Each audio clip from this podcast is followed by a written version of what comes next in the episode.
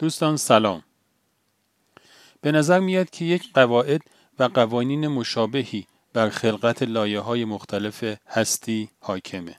شاید یکی از دلایل این تشابه این باشه که آدم با دیدن لایه هایی که با چشم غیر مسلح امکانی دیدنش هست بتونه به قوانین اون لایه هایی که با چشم غیر مسلح دیده نمیشن پی ببره. به عنوان مثال یک دونه گیاهی رو فرض کنید که به یک وسیله زیر خاک قرار گرفته. این دونه توی اون تاریکی و فشار در مجاورت اشیاء دیگهی که ظاهرا هیچ هم خانوادگی باهاش ندارن یک مدت طولانی و سپری می‌کنه. درون این دونه پر از اطلاعاته. همه زیبایی و همه ثمرات گیاه حاصل از این دونه اطلاعاتش درون این دونه مستدره ولی فعلا محقق نشده. این دونه اون موقعیتی که توش قرار گرفته رو صبوری می‌کنه. و به شکرانی این خلقت عظیمش با همه اون خاک و آب و گرما و سرمای خاک و جونورهای موزی همه اینها همکاری می‌کنه تا یک روزی اگر اراده خدا بر این قرار گرفت اون اطلاعات درونش تحقق پیدا بکنه و تبدیل به یک گیاه یا به یک درخت تناوری بشه. از این سرگذشت دونه گیاه چه چیزایی میشه فهمید یه وزیری بود که برای شکار رفت بیرون از شهر یه جایی گم شد و گرسنه و تشنه رسید به یک خیمه ای. داخل خیمه یه زن جوونی زندگی می‌کرد. وزیر از زن خواست که اجازه بده یه استراحتی داخل چادر بکنه و زن هم اجازه داد. کمی بعد وزیر ازش خواست که میشه به من یه کمی آب بدید. زن گفت ببخشید من از طرف همسرم اجازه ندارم که به شما آب بدم. ولی یه مقداری شیر برای نهار خودم دارم که اونو میدم شما بخورید. که هم براتون آب باشه و هم غذا.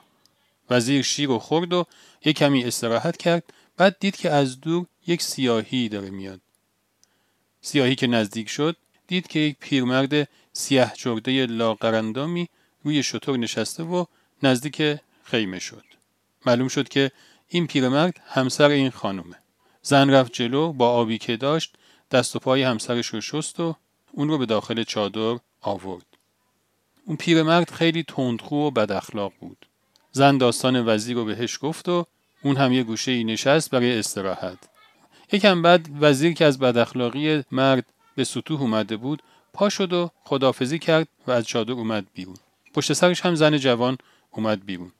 وزیر که دیگه نتونست جلوی خودش رو بگیره به زن گفت آخه تو زن جوان با این جمال و کمال حیف نیست که جوانی و وقتت رو پای این پیرمرد تلف می‌کنی. زن که وزیر رو شناخته بود گفت وزیر حیف توی که می‌خوای بین من و شوهرم اختلاف بندازی. بعد که دید این حرف خیلی برای وزیر سنگین تمام شد گفت این عمر ما بالاخره میگذره. چه تو بیابون چه توی قصر. مهم کیفیت این زندگیه.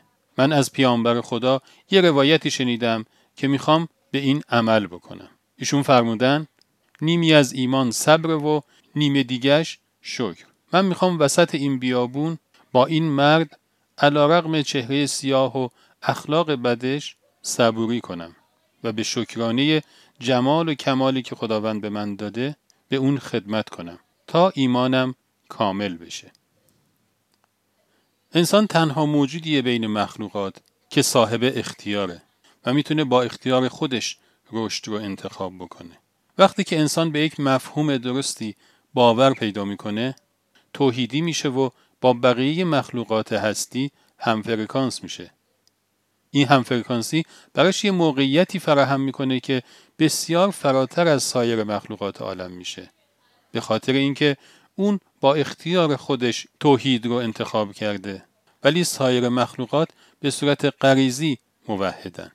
همونجوری که اون دونه گیاه شرایط زیر خاک رو با صبوری و شاکریت سپری می‌کنه به امید اینکه روزی از زیر خاک بیرون بزنه اون زن هم شرایط اون بیابون و همسری اون مرد رو با صبر و شکر سپری می‌کنه به امید اینکه اون باورش محقق بشه و ایمانش کامل بشه. خدا نگهدار.